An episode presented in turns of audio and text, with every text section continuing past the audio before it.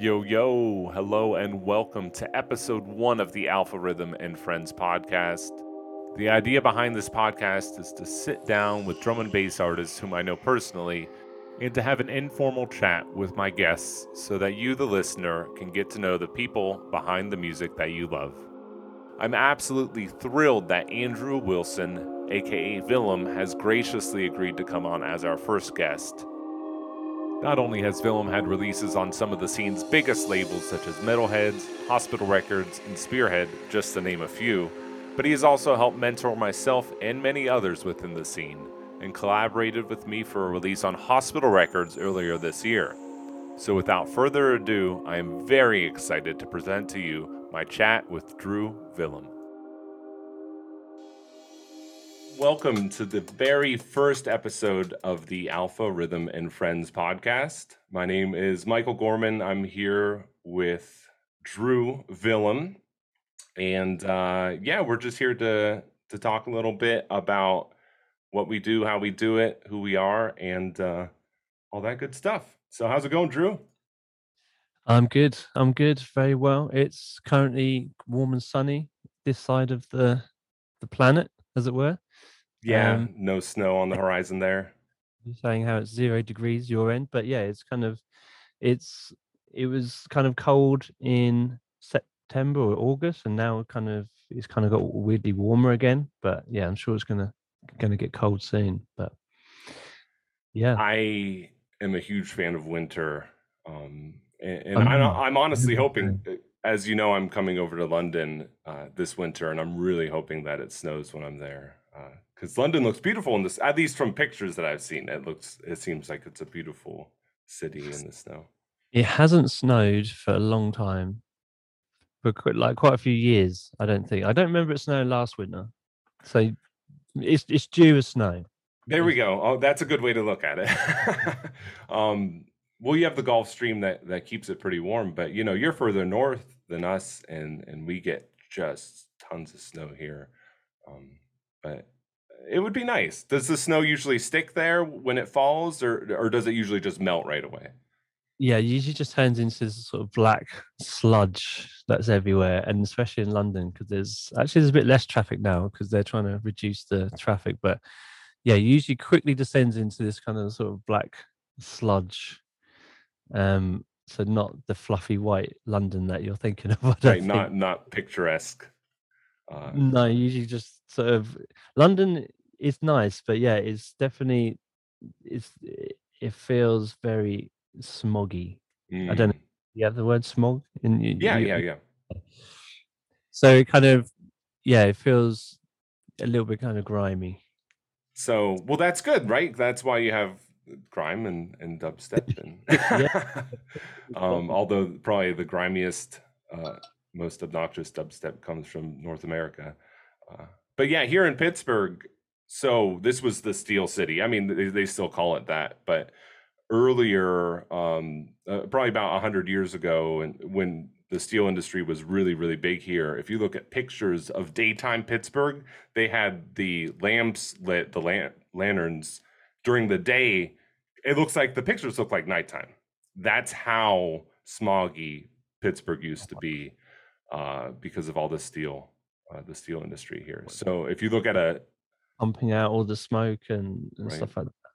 Jeez, yeah. is it not that it's kind of cleared up now? Yeah, no, Pittsburgh. It's it's it's a beautiful city now. A lot of the industries moved out. Um, we do a lot with robotics now.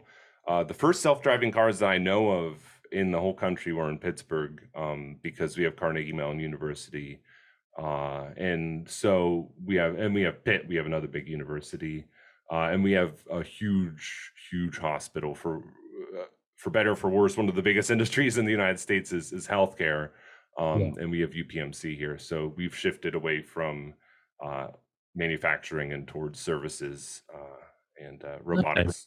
Okay. Robots, yeah, they kind of they they, they kind of freak me out a bit. Are they going to replace you? well, yeah, probably eventually. Um, it's it's those ones. I don't know if you've seen them, like Boston Dynamics. Those mm-hmm. kind of those things, and they're like jumping from thing to thing. They're doing backflips, and they're they're slowly getting more and more human like, but just the way they move, yeah, it's So just like Terminator 2 um all over I don't know if you have this in London or, or Ipswich or, or wherever, but we have robots that go down the street in Pittsburgh and deliver packages. And we've had them for a couple years now, and they they banned them for a while because they get stuck. I saw, I, I I I hesitate to say this, but I saw one get stuck on a homeless person. Where he couldn't get around the homeless person person, I should say. Um, he he was like, "This is what is this? There's just a person laying on the sidewalk, right?" And it was just like going back and forth and back and forth.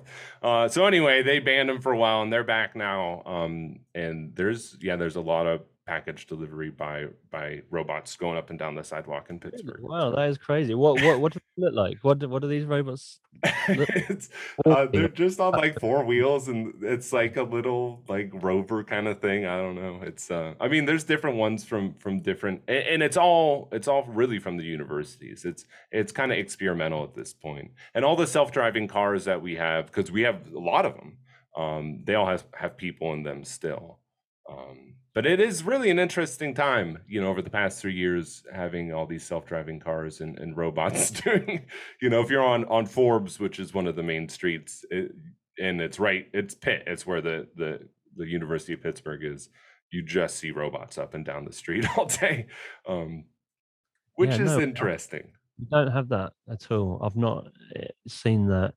There was kind of talk of using. I think Amazon put out an advert using Mm. drones to deliver packages, but that I mean that that just doesn't seem possible to have like a thousand drones all kind of fighting for, for airspace. But um, yeah, I mean, the amount of Amazon delivery vans that comes down our road, it would be nice if they they they were just little robots. I think. yeah I'd- yeah I'd- it- it's interesting and we're in uh, uncharted territories for sure have you seen any of the algorithmic uh DJing. So there are, uh, I know some streams you can tune into where things are automatically beat matched, things are automatically kind of mixed in key as best as a computer could do it. Um, Mm. do you think Mm. that the the Mm. DJ's going the the way of the uh, the dinosaur, and we'll just have robots DJing for us in the future? Yeah, I don't know. I think I think yeah, I think they'll they'll be able to do as good a job eventually as as as a DJ, but there's always going to be that human kind of element. I think that Mm. people want to just l- look at or feel. They'll feel kind of more connected to to to human delivering the thing. Um, and yeah, I kind of I can definitely see the algorithm getting so good though that they'll be able to do just like a really cool mix, perfectly kind of in key, even to the ebb and flow of the mix, kind of starting off kind of like slow and building up and coming down. And I mean that that seems very doable. I think. Um, yeah, yeah. But whether it'll take, whether it'll take over, nah, I don't, I don't think so. Like you said, the human element, um, the connection with another person, and and spin backs, and I mean, there's things that I, I guess you could program if the if the cheering gets great and greater Yeah. than a certain number of decibels, Definitely, spin it back, reload. definitely. So- No, I, I think that would- that that would be weird. I mean, you've got people like, like Paris Hilton. She's she's like doing loads of DJing, Mhm. basically like a robot. Yeah, yeah, yeah, yeah. I've seen her spin drum and bass. I've seen a video where she was spinning some DMB, and I, Wow. Was she? You know, what was she up to? Was she what liquid or heavy? I think it was I want to say it was uh the Rusko remix of uh oh something or other or maybe it's the Netsky remix of Rusko. It's one or the other. The song's called Every Day. Uh I'm pretty sure that's the one she was playing. It's uh it's real drum steppy, you know. Yeah. Mad. So, I, I do think kind of drum bass is really, you know, it has has kind of broken through almost. It keeps sort of having its ebb and flows, but I think in the kind of um the the public outside of drum and bass, it's definitely sort of broken through even even more to a wider audience um recently. I think. That that's interesting that you say that. So I I, I did want to kind of touch on that, and maybe this is a good segue because I'm in such a bubble here in the United States. But we were speaking last week, and you were saying how you feel that there's been this resurgence into kind of the mainstream in at least in the UK. Um, can you talk a little bit about that and and how where you see your place in that and from what I understand, it, it's more the more aggressive. It's jump up, Kings of the Rollers, Bou. Yeah, I mean, you see their Spotify numbers, and that's all I can go by is Spotify numbers, mm-hmm. uh, and and they're really, really, really high. Um, and then liquid producers, some of them have some level of success. Um, and you even talked about the success of some of the 160 uh, BPM stuff. But mm. but where do you see Villem fitting into all of that, and and how how do you see, um, especially with the the more aggressive styles of drum and bass, how do you see yourself in, in that big picture? Um, mm, that's a good question. How do I see myself in the big picture? Is kind of yeah. I mean. It, it's kind of a tricky question because it's kind of difficult to truly see yourself. Mm, it's right. kind of easier for other people to kind of. I don't know. I'm kind of in in there somewhere. you know, I'm kind of uh, uh, in, in, in the middle of it all, really. Um, but yeah, you you see what's popular, and I guess as an artist, you can sort of decide whether you want to kind of okay, let's head down this road and and see if we can kind of catch the the wave of this other thing, or or do you continue to to do what you do and and kind of hope the trends move back around and stuff like that? But um and i think i think as an artist you can do do do do all of the above really. You can kind of dip your toe in and kind of see okay let's just try see what's happening over this side and and kind of write some stuff over that side and just see how it feels for you see how successful it is um you know i've kind of tried to write some more heavy kind of sort of dancehall jump uppy stuff. But mm-hmm. I kind of get sort of halfway through, I'm just like, oh, this is this, this just doesn't feel doesn't feel like it's for me, you know, it just doesn't feel like it's coming from uh, like a a connected place. It's coming right. from a kind of a place of yeah, let's just see if we can do do it almost as as a as a thing to try and do. Um, which I think is healthy as an artist, just to try lots of different things and to keep exploring.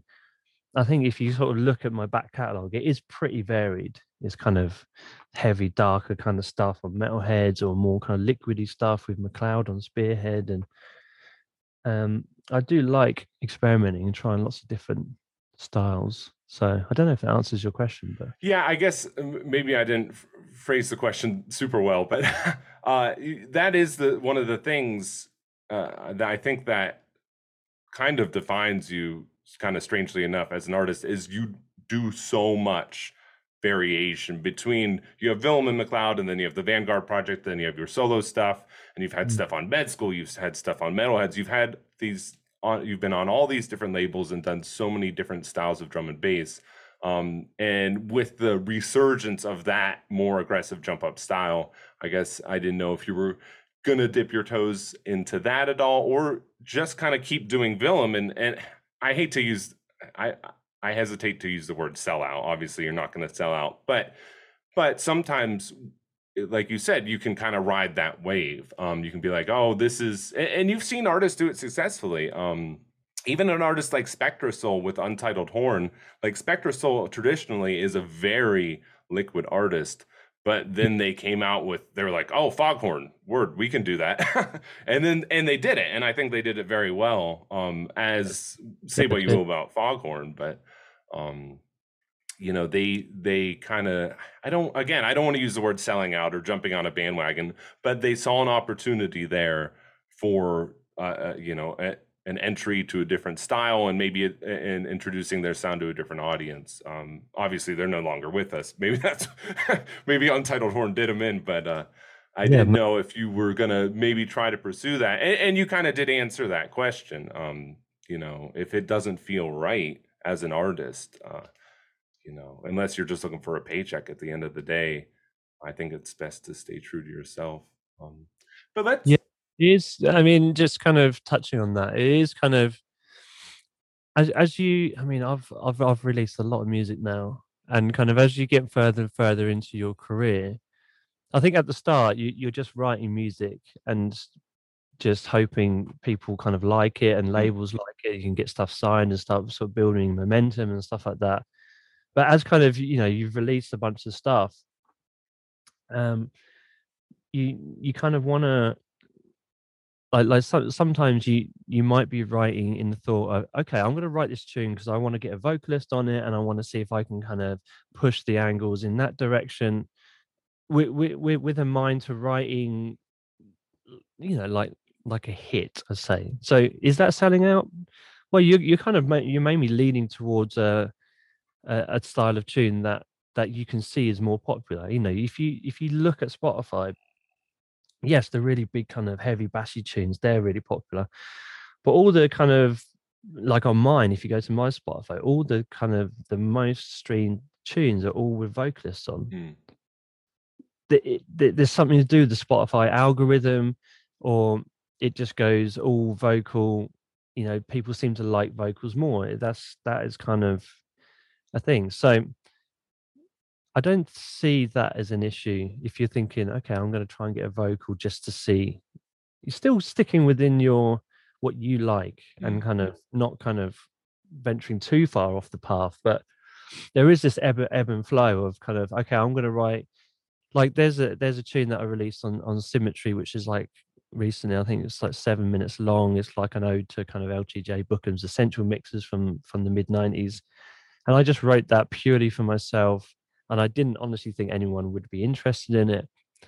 And kind of long story short, um, yeah, Break at Symmetry really liked it, and and Kyo, who helps run Symmetry, and that tune kind of weirdly got playlisted on Spotify, which is like, huh, that's weird. It's like a seven minute tune, and so it's it's kind of yeah, we want to try and gear certain things to certain certain avenues and and and explore and see if that works, see how that feeds back.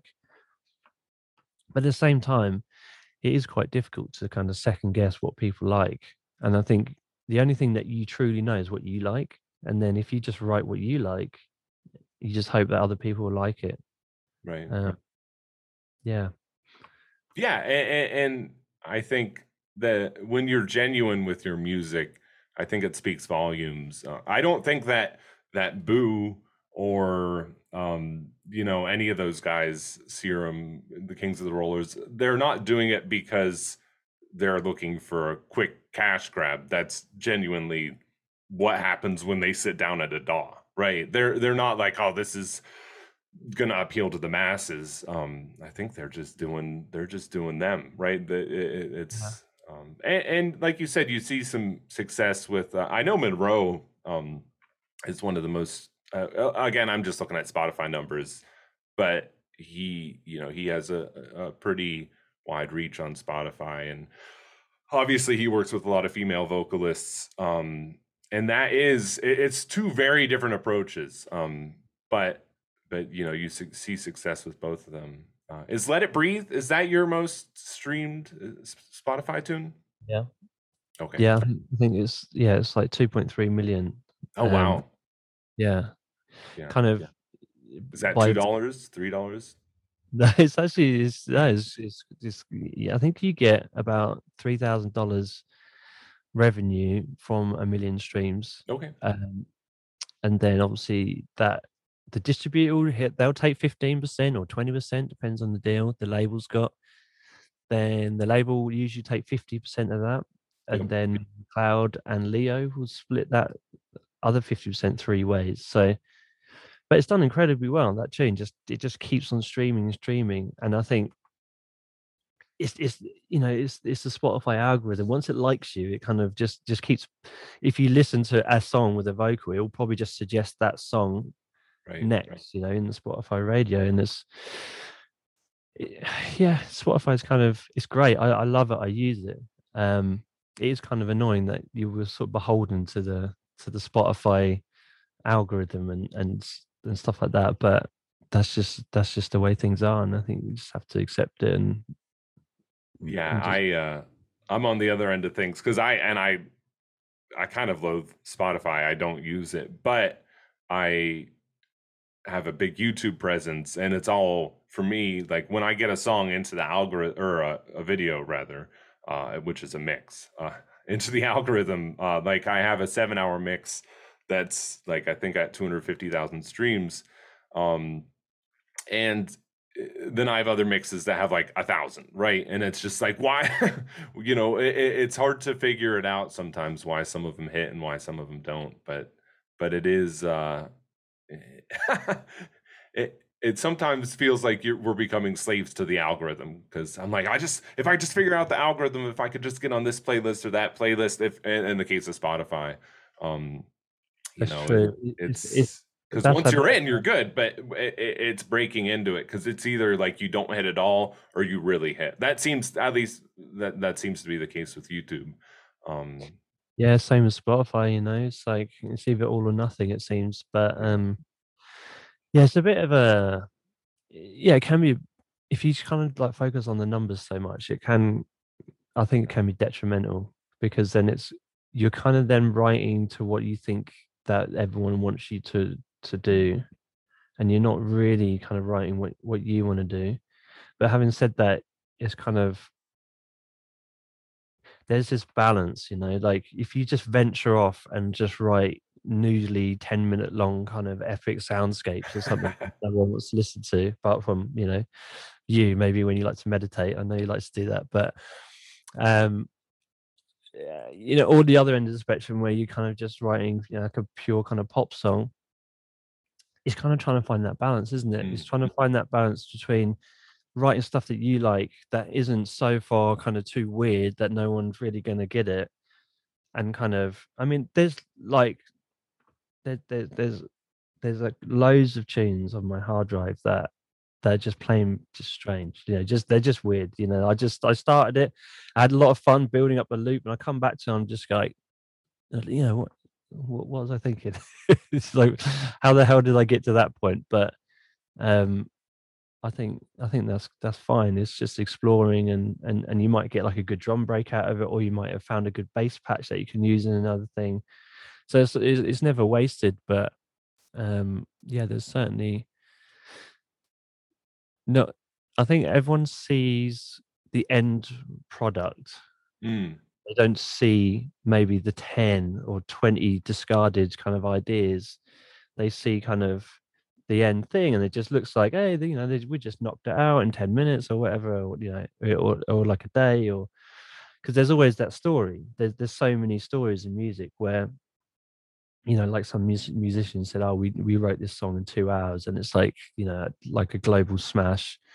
There's all that. So I think people think a lot of the time when they hear the end product that maybe it has been kind of just just written pretty quickly, but sometimes it takes weeks, months. You know, like I, I, I don't want to, don't I don't want to say years, but there's certainly some tunes that potentially would have started you know a year ago and then Mm. you come back and go oh hang on this is this is worth exploring and then you kind of finish it off so potentially yeah but And I um, guess I'm thinking like just in ince- uh, uh, the from the inception or conception of the song to the release. Um, it could be years, especially if it's coming out on vinyl and and and and you know things are moving slowly with that right now um, because of yeah, supply chain stuff.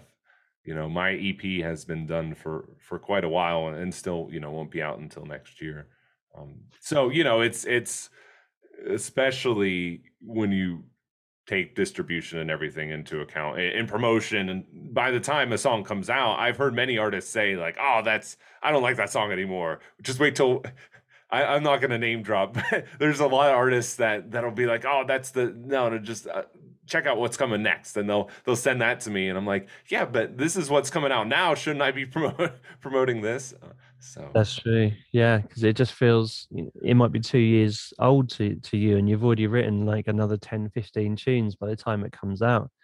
I remember talking to um to to break many years ago and I was always amused because I was like, "Oh, that, you know, your tune that came out on Friday, I, you know, it's great." And he's like, "Oh, I didn't even know it came out." Like he, like he literally, I swear, he doesn't he really pay attention to that sort of thing. He's just like once it's done, Mm. it's done. I don't know.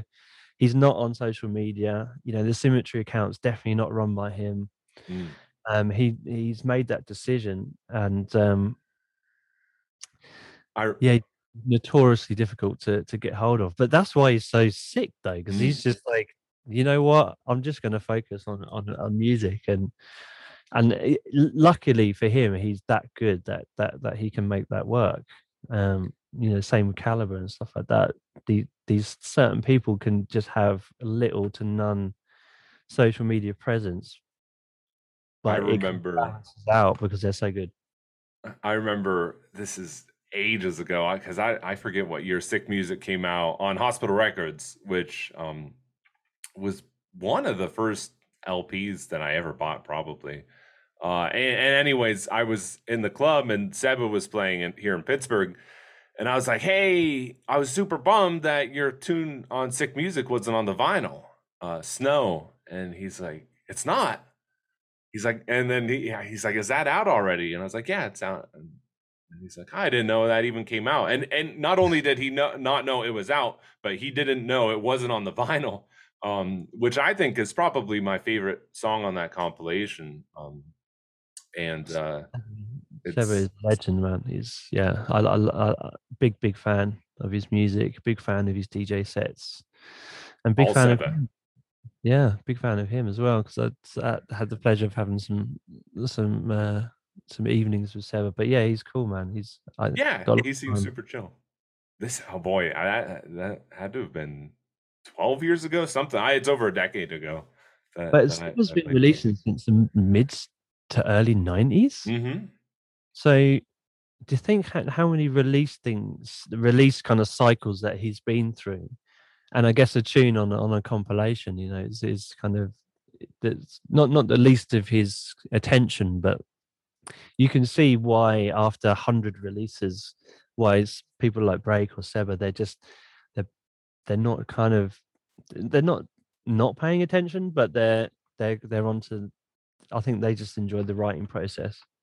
The irony in that is, I I would have to check, but I would almost guarantee you that's one of his most popular songs ever, if not his most popular song, streaming Oh. number wise. Because uh, Sick Music, that compilation just did extraordinarily well. You know, they they've done a number of them since, um, and uh, the, I know at least on YouTube the numbers, the streaming numbers for that uh, song are super super high. I, I I'm not sure about the Spotify numbers, but so a, a song that he had kind of forgotten about, and it's a weird song. If you go back and listen to that song, Seba's mixdowns are sometimes a little different, you know, but that one especially, it stands out kind of like a, a sore, not a sore thumb because it's very good, but it, if you listen to the mixdowns on every other song on Sick Music, they're very clean and and, and sound very much like post, you know, 2000 drum and bass. And this song, the mixdown sounds very like 90s almost. Um, and, what kind and- of bassy and soft and right right right. And and just yeah very warm. Um it is interesting and it's very just uh, like choppy kind of amen breaks not super processed not super clean sounding not like clinical. You know no pun intended sick music but um yeah. No, but I think I think I think Se- Seba's s- sound it, it lends itself towards that, and I think he's. I can it's it's it suits the vibe, you know. It's it's it's definitely. I I I like that. It's it's kind of a bit softer. It's not as um sharp on the drums. right yeah no i think I, we could i could just gush over seba the rest of the time but Yeah, big up. this is about you um but i do want to go back to the beginning with you um when Okay. was your first release do you remember what year I think it was 2009, um, and it was a, a digital only release. Weirdly, in 2009. Um, oh man, what, uncertified music. It was a friend of Madcap's. Um, oh, what was his name? Wi- Wilsh or something like that. And I was yeah, I was writing some stuff. I was sending some some stuff to Madcap, and he he was really feeling uh, the vibes and it was a madcap tune and and my tune i believe on a like a digital single cool um and it is on spotify and yeah, I'm kind of listened to it the other day, and I was like, yeah, it's just pretty, it's all right, you know. It's like it's Okay. not not horrible. That was my Uh, next question too. Was can you stand to listen to your old music? um, because I know a lot of artists can't. They cannot go back and listen to their old music. No, I, I don't mind. I, I kind of, it's kind of, it's nice to to to track the journey. I think, and kind of just just, and it almost kind of, you know, like your favorite sort of band's album, or maybe films, or even kind of, you know, food, or there's like certain things that sort of take you back to a certain time and I can kind of almost remember.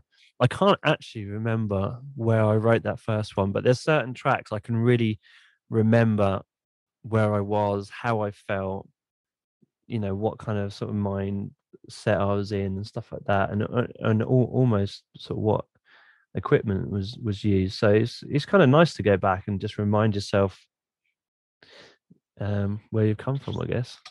So was that written entirely in software, or did you use hardware as well? Mm. I definitely had some outboard stuff, but it's de- it was all in the box. Mm. I remember definitely all in um in in in the computer, um, but probably some outboard since. Okay. Yeah. Cool. I'll I'll have to check that out because honestly, I don't think I'm familiar with that release. And, and the first release I think I had heard from you would have been your med school release. Um, Yeah. So That was- that that's you know quite a few years later, I think that was 2012, right? Right. so about three years later, and I had a bunch of stuff released on Utopian Music. Big up Mako. Um, you know, we were all writing music together in Bristol. Um, I was back and forth going to sort of live with Mako for a few months at a time, and uh, we were all trying to sort of figure out how to write drum and bass. You know, we we all love drum and bass, and we all tried to sort of figure it all out. Um, so yeah, they they they were. I remember them being kind of really really good good times. You know, just just just trying to figure it all out. That was frustrating at times. Can like really frustrating because we had ideas, but we maybe couldn't execute them to w- the level that we wanted to. Mm, yeah, Um, I can But yeah. relate. I can relate with that statement. I mean, I, I still have that frustration now. You know, like even though stuff gets released and and, and all that, I still kind of think, ah, kind of, you know, wish the the drums were a bit better, or you know, the vocal was a bit thing. You know, it's there's there's only so much tweaking you can do until you just go, ah, that's done. just like I cannot tweak it anymore, and you just let you just let it go, and kind of do those tweaks make that much difference? It's hard to say, really. Probably not to just you know people listening to it on their iPhone and stuff, but um, yeah, tweaking, man, lots of tweaks. So, how did the name? Oh, and this is from Awesome Sauce, one of one of my patrons. Uh, how did you come up with your name? And that's a good one because I, I was honestly gonna ask that myself, and I googled Villem because I was like, that's kind of good, a good name because it's not like a common thing that I know of, but it's actually a name. Like it's uh, Wilhelm and uh, William, I think combined, uh, if I'm remembering correctly. Yeah. Um, I don't remember if it was Estonian, but but you were the first thing that popped up, and then a Wikipedia page popped up, and it was the the origins of the name Villem. Uh, so you're number one on Google when you when you Google Villem. Yeah, I mean, it was a name I chose when I was 16. We started doing nights in our local towns, and I was like, okay, I need a DJ name. So, Mhm. yeah, just when you're 16, choose a name wisely because it, it will stick with you. Effectively, yeah, it does mean William in German or something. So I've called myself DJ William. Um, so if you're in Germany and you see my name, it'll just be like William. however terrible name. But like you say, it's kind of it's like it's it's it's, it's pretty unique. Um, where I got it from, I got it from.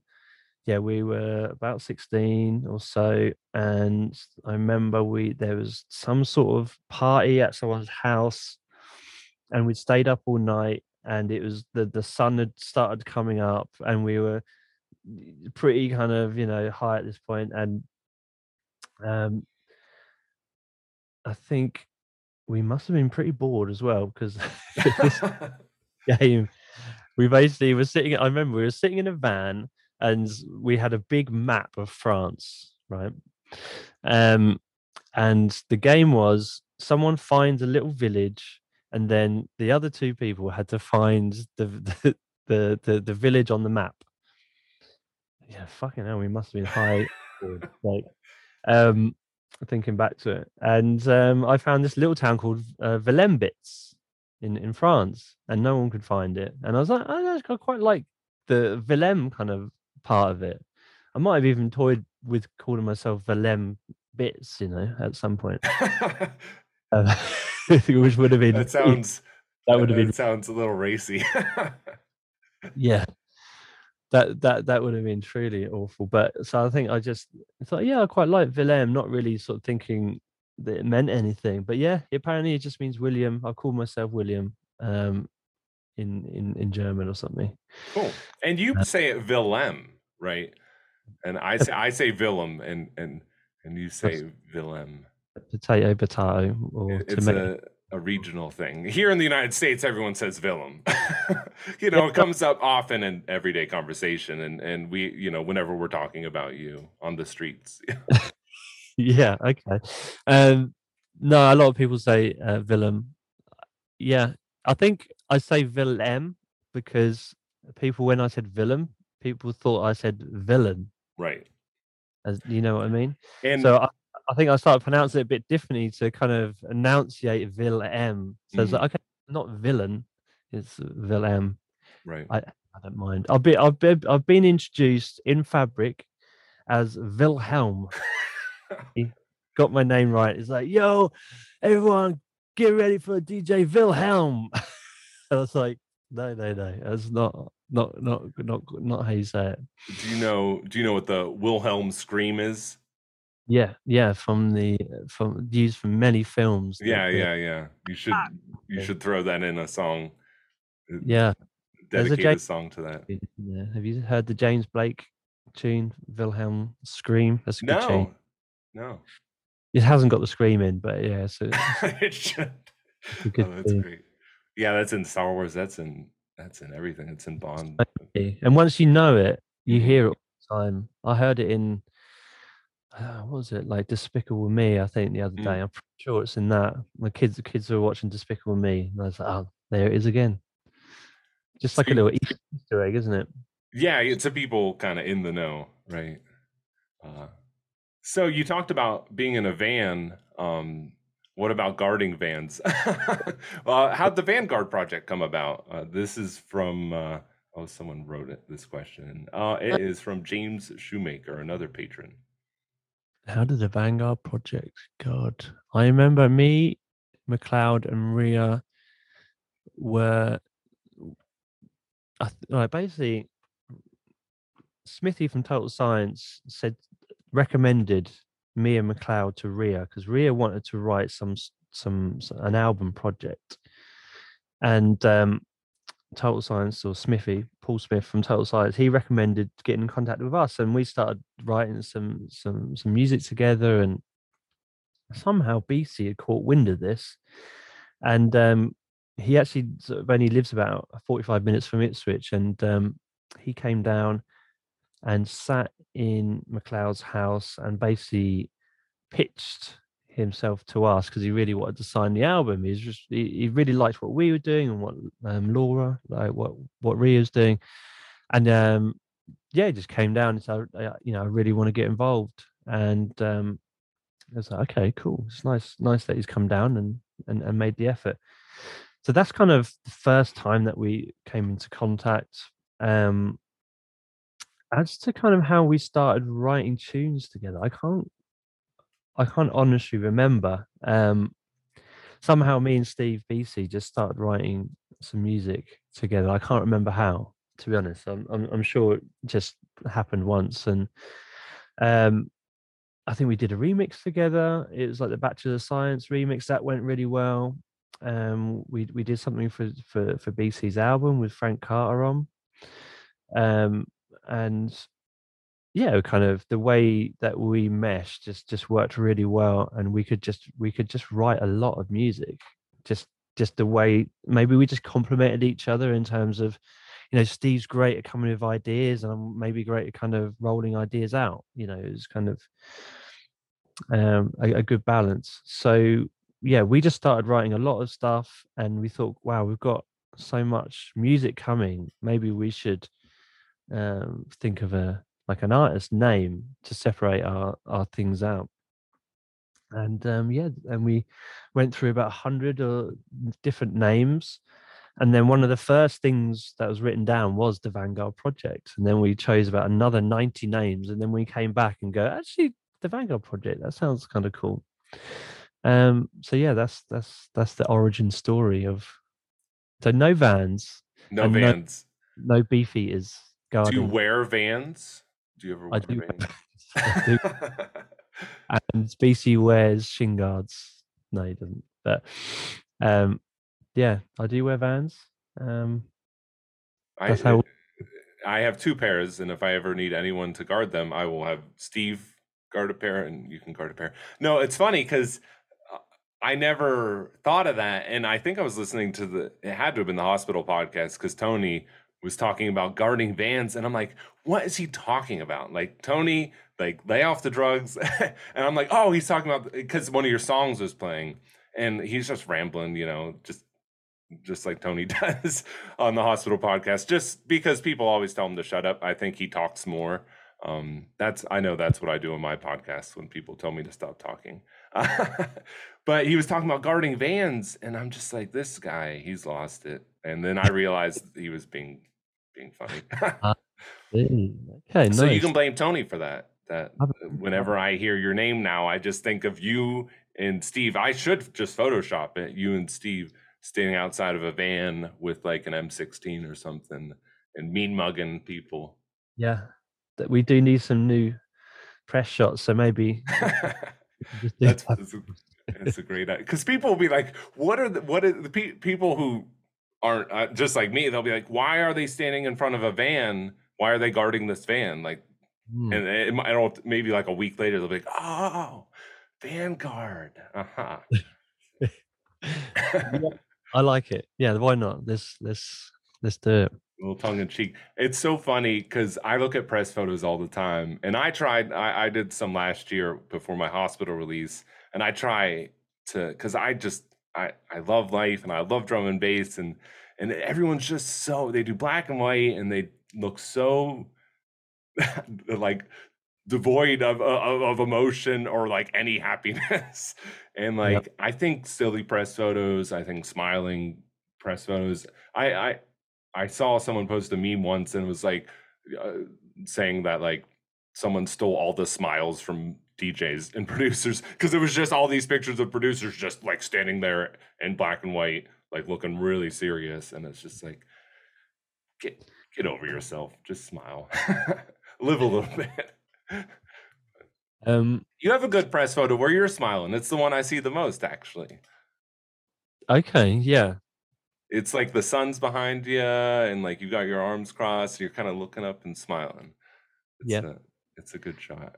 Um, yeah, we had uh, me and McLeod had a photo shoot with um, Shalone Wolf, and um, yeah, we were like we just wanted to be colourful and and kind mm. of uh, you know a bit more upbeat. But, yeah, yeah. And, your music, I think, is a reflection of that. And I guess maybe some people like Alix Perez, I guess if he was like in a fun house smiling, it wouldn't fit his music. um, but no. But uh, you know, I don't know. I, I it, it's just it always cracks me up when I see people's press shots.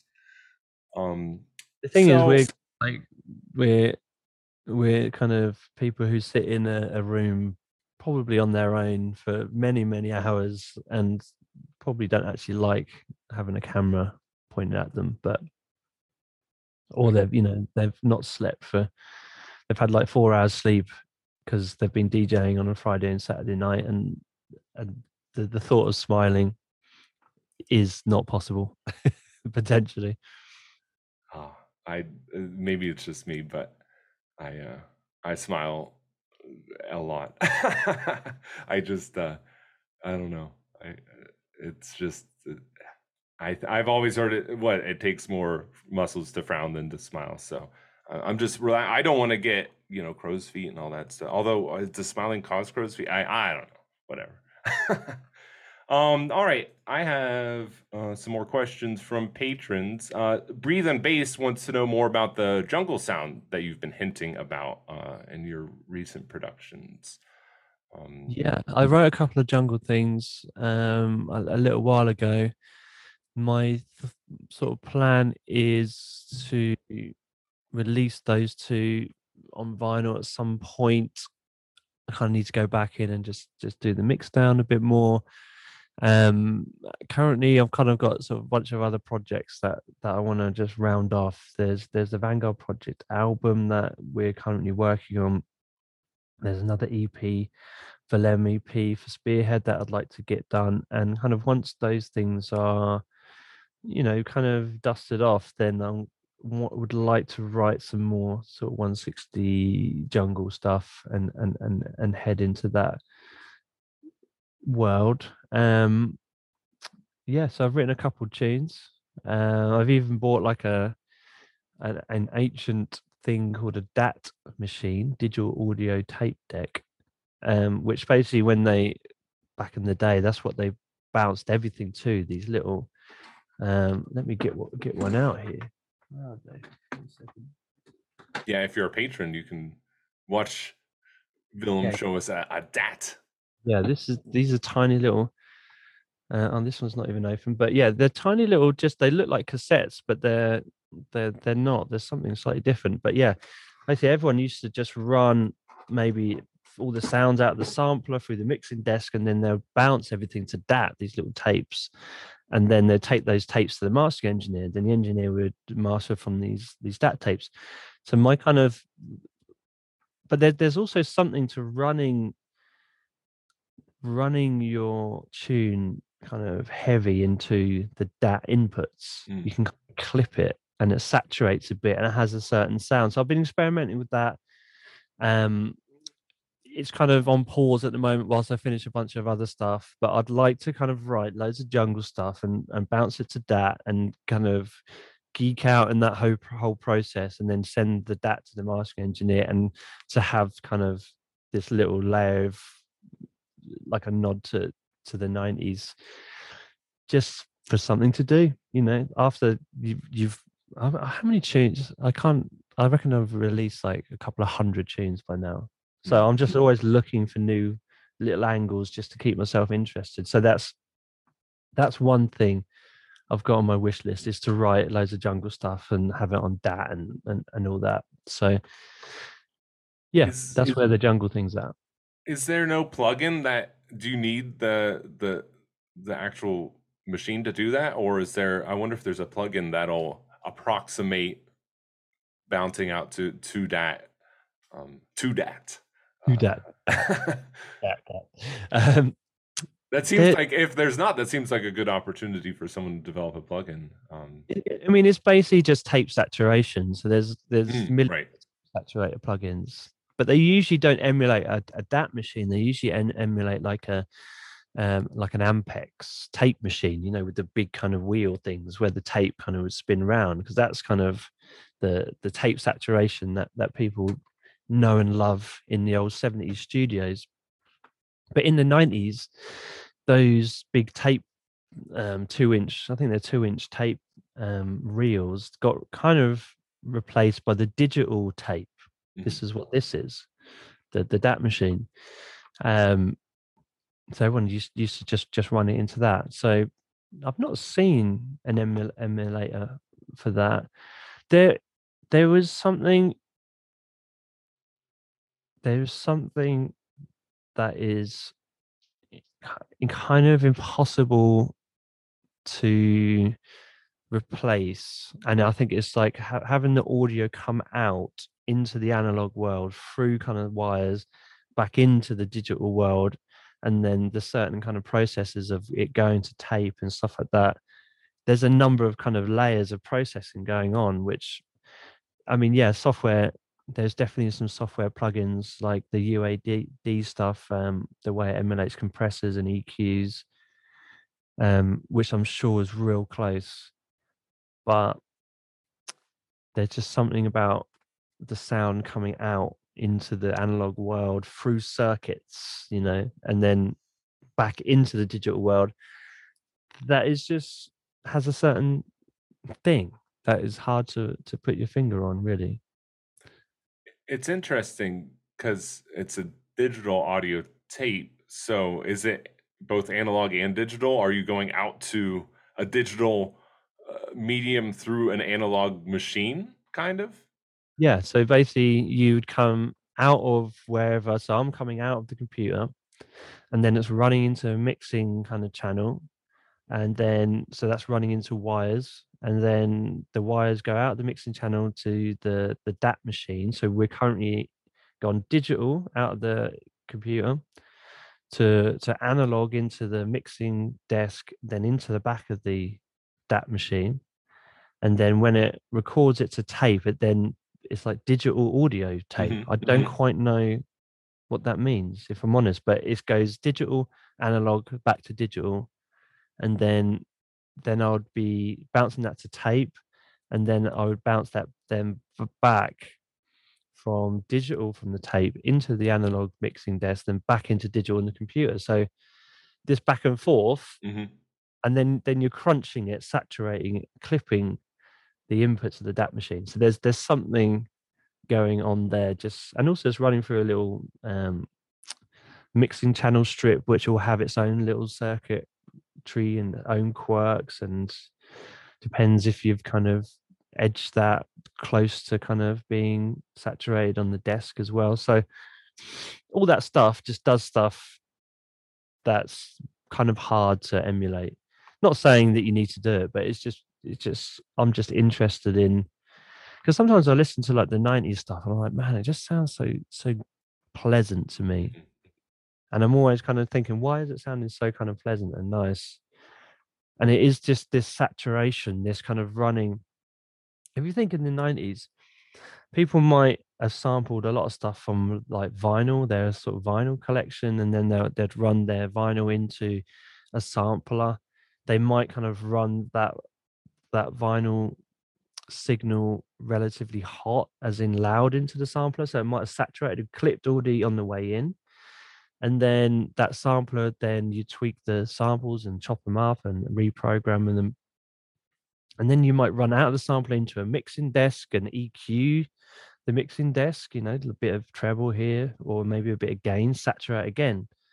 Then out of that mixing desk into a DAT machine okay maybe you run it quite heavy into the DAT machine you're saturating again so the, there's all these processes just naturally built into to how you write stuff in in the early 90s mid 90s and there wasn't really that many soft synths. So you'd have like outboard synthesizers. There's a lot of circuits and and and, and stuff in the mix. And then you send that that that tape to the mastering engineer. They'd you know master it from from the dat machine. And then that would get pressed to vinyl then that vinyl get given to someone, you know, like Randall or someone, and then he'd DJ that in a nightclub, and then eventually I'd hear that tune on a on a in a tape pack, in a rave tape pack.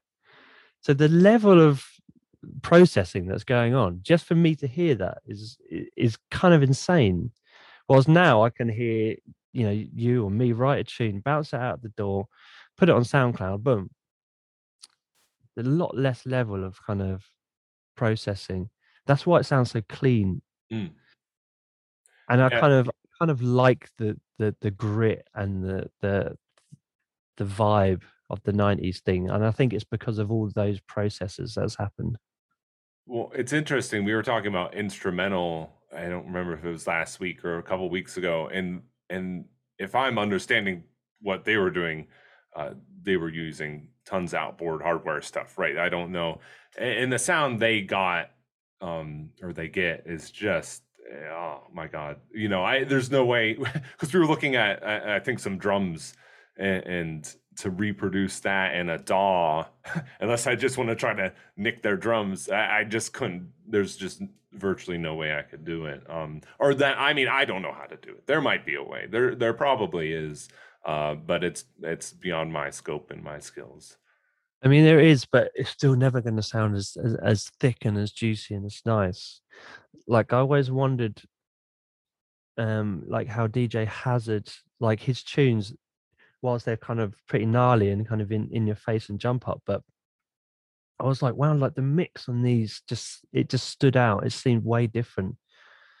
And kind of now he's opened up some, you know, his studio, you can see pictures and stuff, and the level of kind of gear he's got, like like Manley EQs, they're kind of worth like four grand each, like Neve kind of channel strips and just in in insane dedication to the sound that he's trying to get. And then you're like, ah, okay, that's why things are just sounding so weighty and chunky and kind of they just stand out.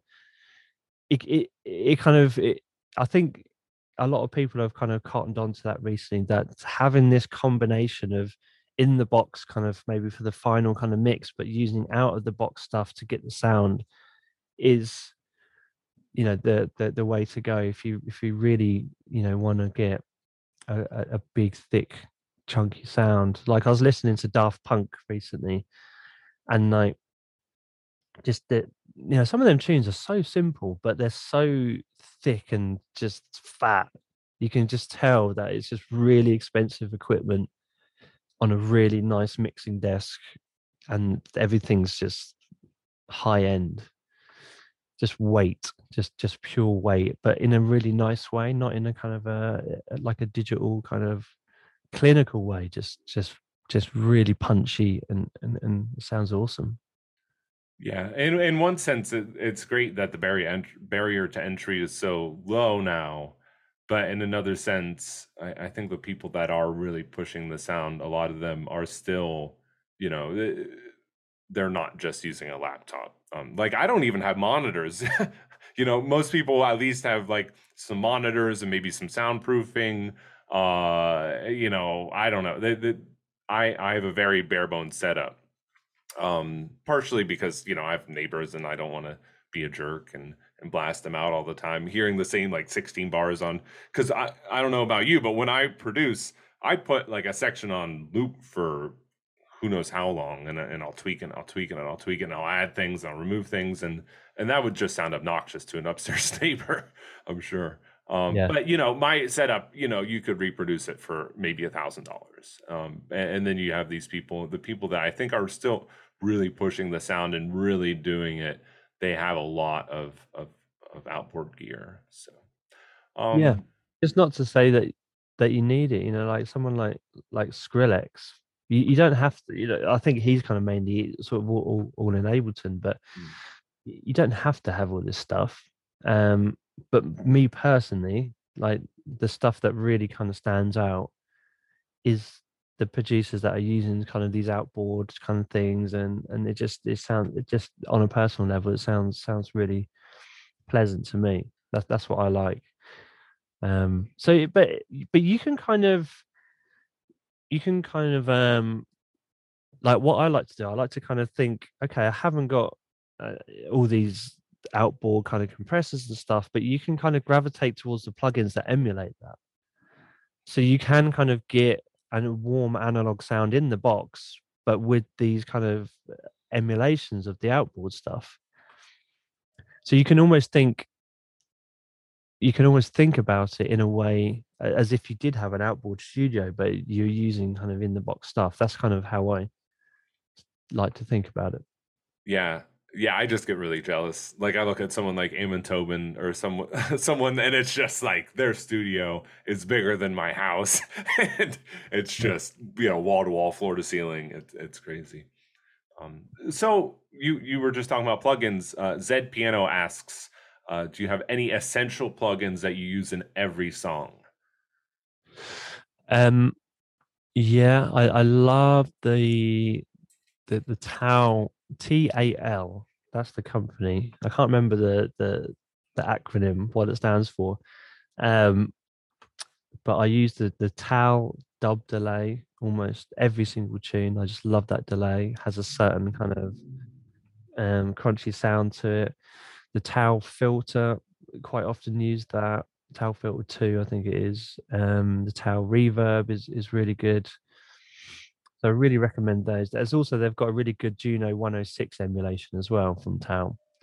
So I I think again they kind of program their plugins to sound quite analog.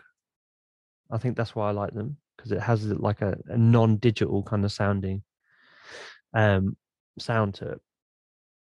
Um, so yeah, I use them all the time. The the UAD stuff I, I use the the EMT 140 reverb. I use every single tune. I love that reverb.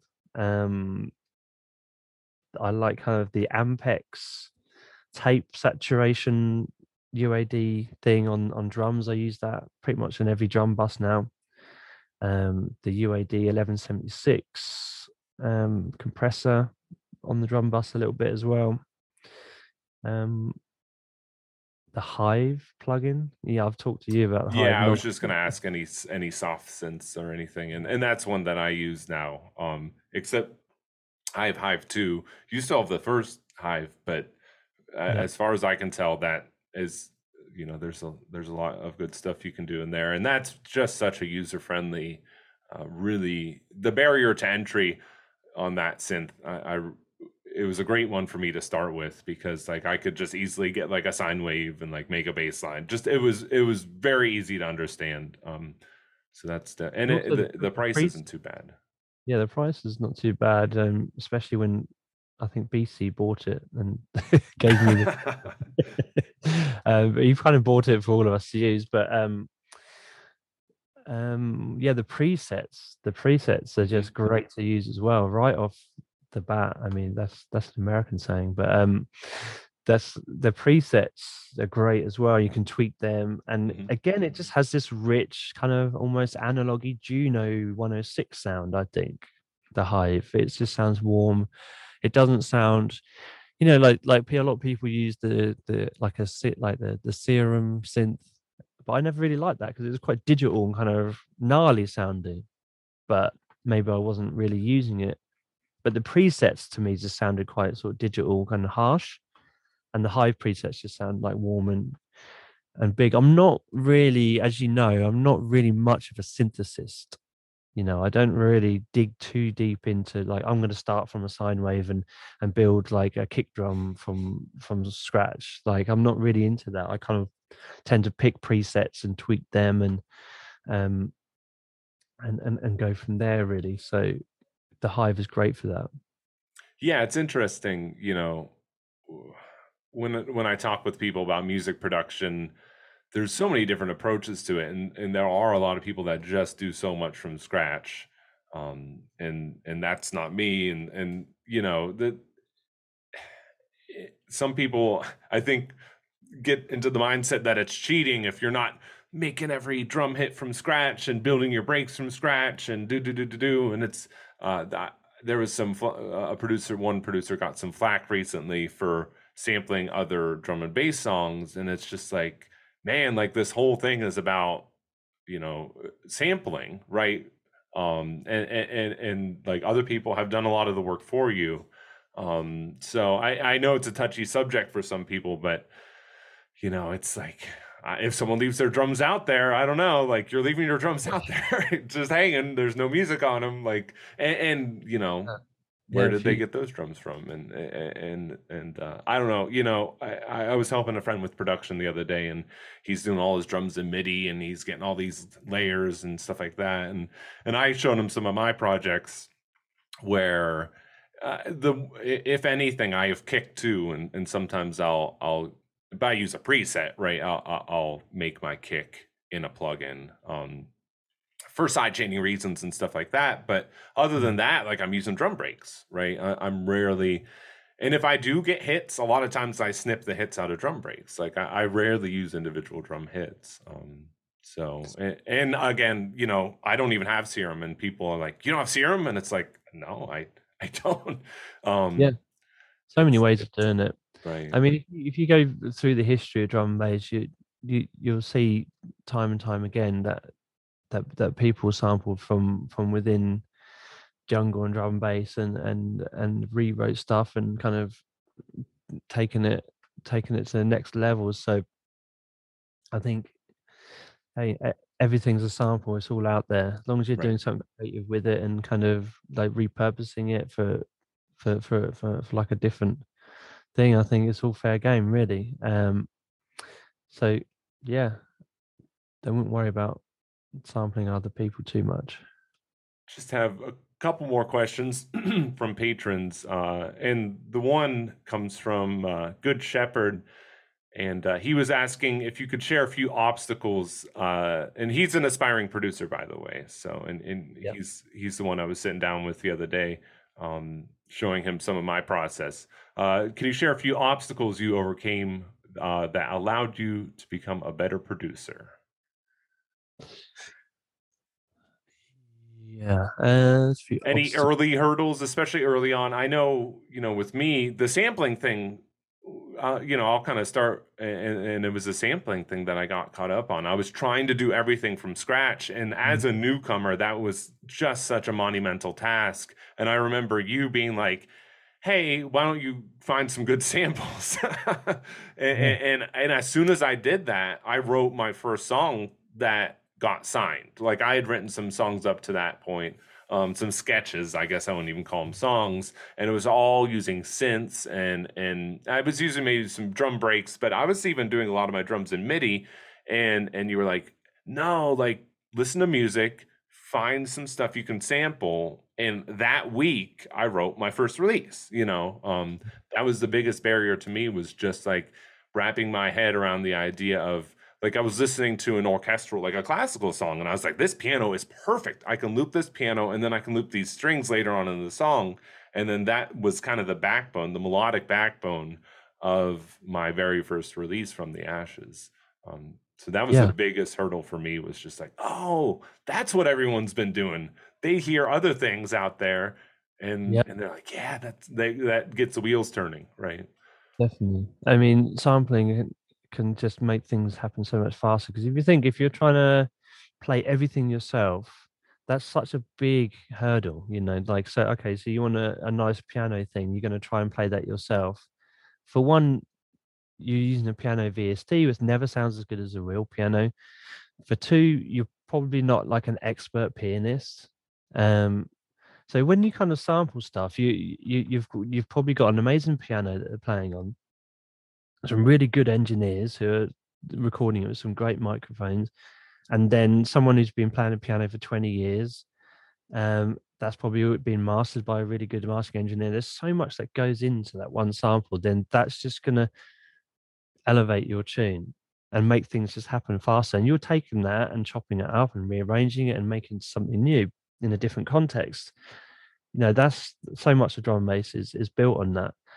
But I was the same. I I was we, we you know we were being way more well I say we it's me Mako and, and my brother Fields Ben. Um yeah we were trying to build everything from scratch and and it wasn't until we really started digging into kind of sampling and stuff like that things just started happening much faster and you know a lot of so many people I teach when I kind of sort of just say it's okay to do this it just opens up and makes it a bit more fun you know, you can just lay stuff down and come up with some ideas and roll out a tune that sounds way more professional. So, yeah, just just wherever you find samples, doesn't matter where they're from, just just sample everything and then layer it up with different stuff and and it's all good. Um what was the the question? Barriers. Um that's one you know that that that is one. How to kind of move forward in quicker. Just sample everything. Get really good sample library. Um, other barriers were kind of um, being too hard on myself mm-hmm. when I was beginning and trying to learn. I wanted to, when I sort of, okay, I want to write drum and bass. Okay, I was like, okay, here's my favorite Andy C tune or my favorite Ed Rush and Optical tune or, you know, my favorite Calibre tune. I want to write stuff like that. that's quite a high bar, you know, and and eh, within kind of months, it's like oh, it's not sounding anywhere anywhere near that, and then I just think, oh, maybe I can't do it, and I'll just be sort of way too hard on myself. And what I can now realize is that I was kind of picking these favorite tunes, and say like there's an Ed Rush and Optical tune, there might be like 50 other Ed Rush, Ed Rush and Optical tunes I didn't even connect to, didn't even like, you know, or maybe 20 or so I'm kind of cherry picking these amazing tunes that have stood the test of time, and then I'm comparing my tunes to that. Ridiculously high bar. So I think we all want to be superstar producers and DJs and stuff, but and while some people do just within very quickly become very successful, for a lot of people it's like a, a lot slower process. And I'd say just don't be too don't expect too much too soon. Just just just the process is going to take can take a long time. Can take mm. can take you know there's the whole 10,000 hours kind of rule which you know is probably like 10 years really. 10 years of mastery. When you start something 10 years later you'll probably then you could say you're maybe an expert in um so yeah think in terms of okay, I might I might not be there yet, but in 10 years' time, if I keep doing it, will I want to do it for 10 years? Who knows? But yeah, sometimes it takes 10 years. Yeah, yeah. I think it, we're our own worst critics, you know, and and uh, you see that a lot in what I was talking about earlier. Like most people, like can't stand to hear their early music, or even like a release from like a year or two ago. They're just like, oh yeah, that's old. It, uh, the new stuff is much better. You know, people say that all the time, and uh, you know, I don't a lot know. kind of prefer the old stuff. You know, that's interesting, right? Because my first release, and granted, I wrote it two years ago, so it hasn't been that long, but I'm really happy with it still. Like, there's mixed down stuff. If there's one thing I would change, it might be some mixed down stuff. Um, but like overall like the tune i think has a vibe and and i dig it and i continue to rinse it um so nice. i think it's i don't know it's and, and, there's always vips right you can always do vips so yeah no i think you, from from teaching yourself you you caught on very quickly and i think once i kind of open the your mind to like hey you can take a you know a, a beat from here and stuff like that then then then then that that helped you get your ideas down. And what kind of became very apparent is that you have some very strong ideas on what what direction you want your music to be. Mm. You know, you, you you definitely like it musical and you like it kind of um meditative almost, I'd say. You know, in in the in your approach and how you sort of have lots of dreamy kind of layers going on a bit too many, but that's that's a that's a, a, another discussion for another day. But um, so yeah, I think I think that that's that's your strong point that you've got a very strong sense of identity, which is actually quite you know that's that's one thing I I always thought to myself I haven't got that, and other people say oh no I have, but for me because I had so many different styles, I kind of wish I had a, a, much more oh that's a Villem tune within you know like first five minutes first five seconds. Um but there's yeah there's very few producers you could actually say that. Like Dillinja for, is a classic example you know back in, Bop yeah you know like sort of you know at late 90s Dillinja drums everyone would be like that's a Dillinja break mm. just stood out a mile again very high expectations so rare for that actually to be a thing. And and this isn't meant as a slight at all against you, but I think those are some of my favorite producers because like Calibre, Seba, and Bop, I always say are my top three. And like you know, you're like Bop, Seba, like there's just something whether it's the drums or or a lot of times it is the drums. I mean, with with or it's like 64 bar intro, not a whole lot's happening. It's Calibre, no, but uh, you know, it, again, not not a slight against Calibre, but you know, he does what he do, he does what he does, and he does it perfectly, and he does it like eh, he other people just don't do that, right? There, it's like you're not allowed to do that, but but Calibre does it, and it's great, right? Um, Yeah, I think it's because it's when you're the, the the origin of a, a like a sound, then then yeah, it's like it's, it's hard to describe, but like you know that's Calibre's thing, you know, and everyone else is just playing catch up, really. Um, so he he's got the confidence to just yeah, you know, I, I like it simple. I like, but then kind of when you listen, that's there's always these little things that are coming in that haven't happened before and that's why people keep coming back because there's these little things that if you're just like listening to it in a non kind of i'm listening to it way where it's just in the background it just sounds like this one thing that's looping over and over but when you kind of listen to it a bit more with a bit more of attention there is these little things that are constantly kind of happening that haven't happened before which makes it really musical and kind of evolving which i think just the um just I, I was going to say the, the general public, but that sounds really demeaning. you know, like just just people who aren't producers and like like studying it, like some geeks like we are, like they're kind of you know they're just letting it wash over them and, and just enjoying it, but they can feel the the subtle changes, and they're like, oh, it's kind of it's not just a loop. Speaking of the general public, this is from the same same person. He asked if you have any pets. I have two, two cats called Betty. One's called Betty. One's called Louie, named after my my grandparents. Um, Betty, God bless her, has only got three legs. She was in some sort of accident and she lost lost a leg, but she's an absolute. This was years ago, probably about five years ago, and she's fine, man. She's got three legs. It was a front left leg that she lost. Um, but she's still jumping on fences and walking along the top of fences mm. and jumping down and trying to attack birds and yeah she's she's fine and then betty's brother louis he's yeah he's always catching birds and bringing us presents of you know mice and stuff awesome. So yeah two cats.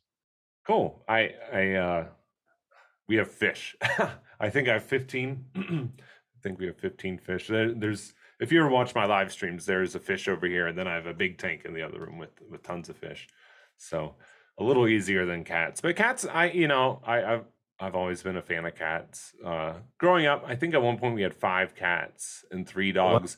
We inherited like a oh. bunch of other family members' pets at one point. um, and, and and we had a you know a death in the family, so we got a collie. We already had two dogs, and we had either two or three cats. We ended up with a couple more. I don't know. It was crazy. And people used to call our house the zoo. And we had a rabbit, uh, and and birds and, and a snake and, and everything. So um, I've always been a huge. I think pets are a wonderful, wonderful, wonderful thing to have around as a musician, because um, they can kind of keep you company, but they don't disturb you too much.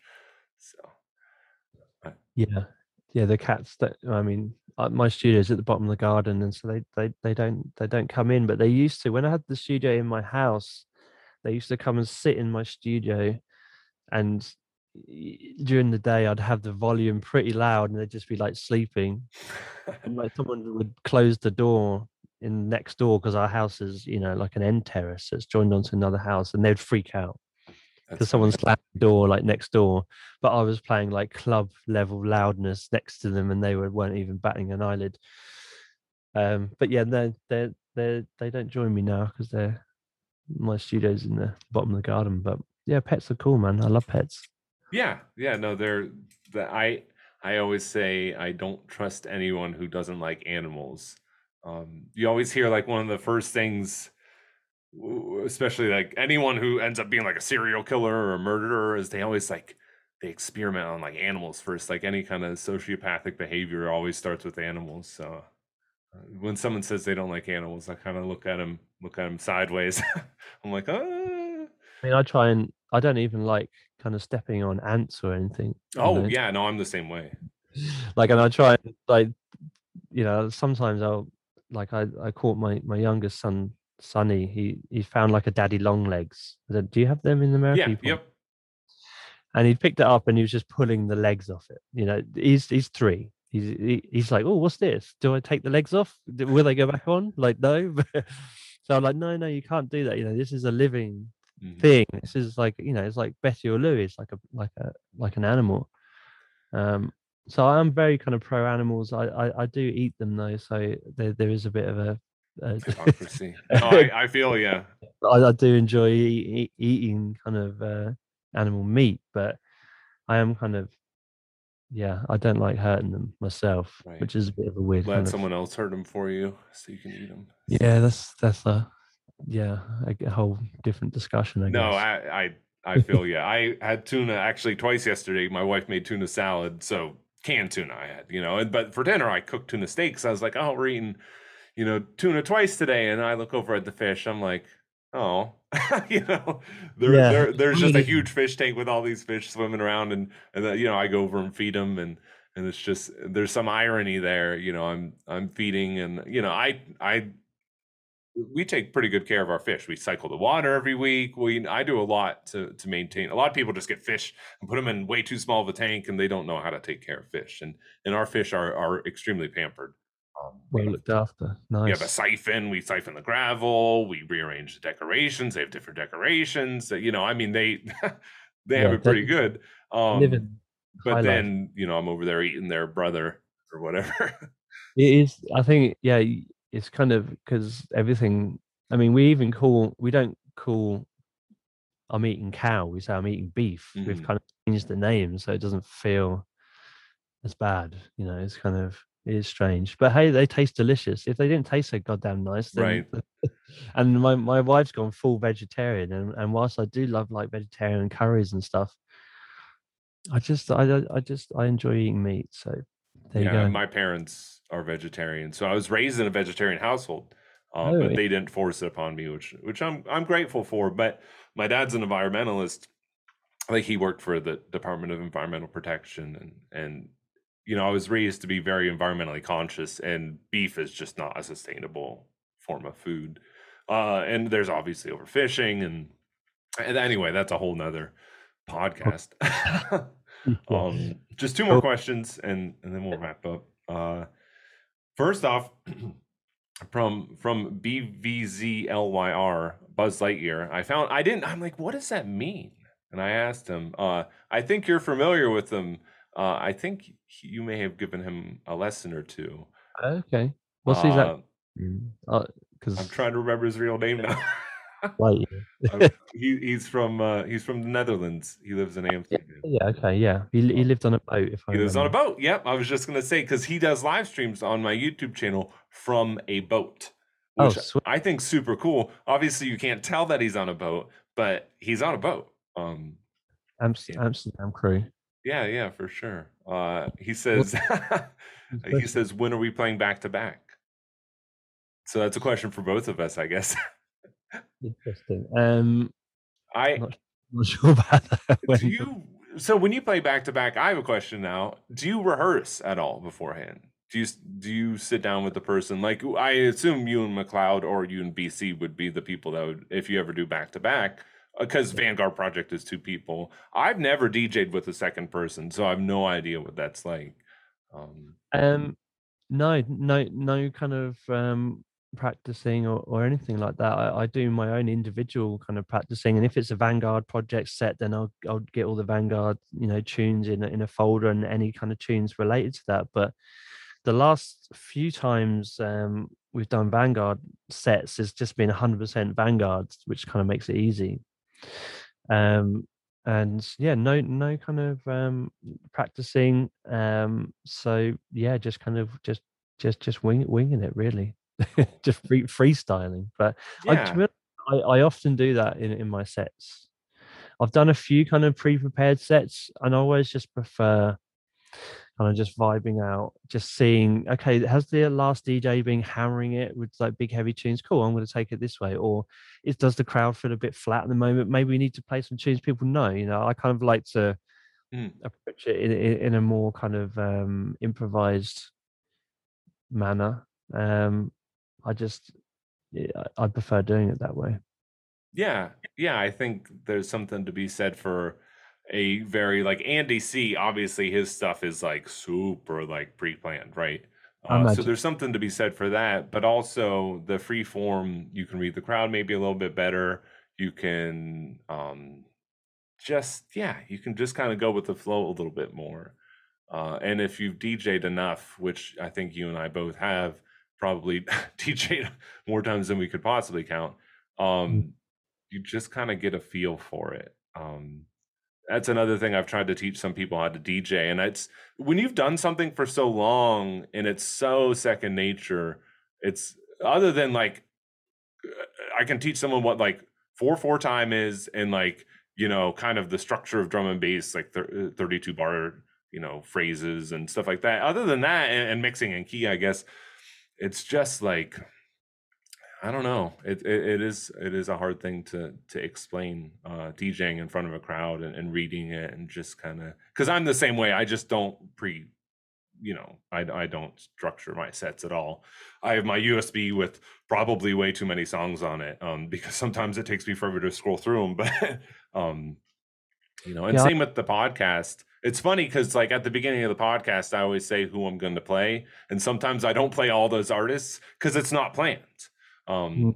and I feel bad because like I know last week I was gonna play. I said at the you know up front I try to be like, oh, this week we're gonna play this and this and this, and I said I was gonna play Etherwood, and then I was uploading the podcast and I listened back to it and I was like, I didn't play any Etherwood in this podcast um because i wing it i just i, I it's totally you know and sometimes yeah. you get a, a, funny mix that didn't sound quite right but i don't know i prefer it that way i mean i tend to kind of set up a new playlist for for every DJ set. There might be some new tunes that I've written, or or new tunes that have uh, been sent from other people, and and um, yeah, I like to play kind of new stuff with a, mm. a few classics thrown in. Yeah, and and with well, the podcast is all new stuff. So that's that's what I do. Is I have usually between 100 and 200 songs on a playlist that are new promos that came through in the past week or two, and I pick from that. So, but when I DJ the club, uh, to my own detriment and, and i actually haven't been djing much lately because of covid but um mm. i just i just wing it usually just from my whole library uh i i might have an idea what song i'm starting with and an idea of where i want to go with it um mm. but uh but i just kind of go with the flow so uh and then our last question is from ted mitchell and he's asked what the what your favorite club is, uh, club night that you've played. Favorite club night. Favorite. If my favorite DJ set in terms of what club, there's there there's two. Fabric Room One was my favorite DJ set. Me and McLeod back to back. I think it was about 3 a.m. It was busy and just the setup in room one in fabric is just amazing to dj on it's just you can hear everything it's like the perfect kind of you know the monitoring situation is, is there's no kind of front of house bleed or anything eh, and it just sounds it sounds incredible that's kind of like just in terms of yeah it's fabric room one the history of fabric and kind of also the setup and just how the set went it was it was cool um, the best the best sound system was in Germany. Um, oh man, I'm forgetting what club it is, but there's a there's a club in in Germany, and the sound system basically the the the the club has been designed by some acoustic engineer and the sound system is just insane just loud incredibly loud but not harsh bassy just a dream I'll I'll try and find out and, and you know and, and maybe maybe maybe um send it to you. But yeah, those are the two that kind of stick out. There's there's millions more, but but those two stick out. It's interesting because I don't think any of the clubs I've ever played in were like engineered to that extent. Um, and and they tend to be here in the United States super bass heavy, and I think that's probably the case a lot of places. But like, there's songs where a lot of times with drum and bass, uh, depending on where you're standing in the room, all you hear is the bass line. Um, oh, So I, I just don't think the acoustically or you know whether it's the speakers they have or whatever in the United States, and it probably has a lot to do with the other types of bass music that are played in clubs. um, drum and bass, especially the more melodic drum and bass that we do, is not the norm, right? So they're not gonna, uh, but like trap and this stuff that's just like really loud music. Um, I, Yeah. maybe they're like geared more towards that. Um, I don't know, but uh, Could be. Yeah, it could be just the way the the, the engineers um, set up the the club system. Maybe. Right. interesting you say that though. What about favorite festival? Um, favorite festival. I did really enjoy um my set at Liquidity. Oh, cool. Um, it was I actually a forgot you back had played that. deck set, and BCee couldn't make it. Um, so I ended up playing on my own for I think an hour and a half, which you know, kind of was good for me. Um, but I had a really good set, and just the the level of kind of organization and liquidity was was was top, top, top, top of the line. Um, hospitality on the beach as well. That was incredible. Um, Yeah, rub it in. yeah. uh, Are you playing next year? Are you doing uh, Albania? I haven't been contacted yet, so I don't think I am. I, It- I've I've seen the lineup, the phase one lineup, and I, I'm not on there. So yeah, might might might not be playing that one. I don't think. Okay. I yeah, I, I'm not sure about me either. So, but I'm still talking to people, so I don't know. That'll be. Yeah. I So, we were both supposed to play it. That would have been the. We still have never met in person. That would have been the first time we would have met in person. That would have been the first time I've met anyone in person because I am in Pittsburgh, Pennsylvania, and um, Yeah. yeah, it's it's weird. I am looking forward to. Um, a lot of my listeners know that I'll be coming over in February, uh, and uh, I I'm really really really really excited because I I've never yeah. met anyone. Yeah, it's going to be. Yeah, hopefully we can. You know, if the the schedules line up, we can. Yeah, finally get to see each other. Yeah, yeah, that would be awesome. I uh, I know I'm meeting up with with Johnny Mike Kiss. Uh, I I think I'm gonna try to get up to his place and and uh, maybe work on some music and and I'm just I I'm I'm so excited. I've never been to England. I've never been to London. Uh, I might be going to Bristol. I don't know. Um, but uh, Check out some some drum and bass nights if you can. Yeah, yeah, yeah. Mhm. Well, you know, I'll be DJing in London and then hopefully in Bristol. Um, and I, you know, if any more gigs come my way, I would. I, I don't think I'd like to do more than two or three because I want some time to to check out England. You know, I'm really, really just excited just to But, check I mean, out. even just as a you know as as a fan, just going to to Fabric or Mm, uh, you know so some of these big events, just because if you've not done it, then right. Yeah, it it. might it might change my mind about going to events because I oddly enough, uh, I don't attend drum and bass nights. I just don't. Um, I I I don't know if it's because you know I don't drink, I don't do you know any kind of drugs. Um, so I I tend to um,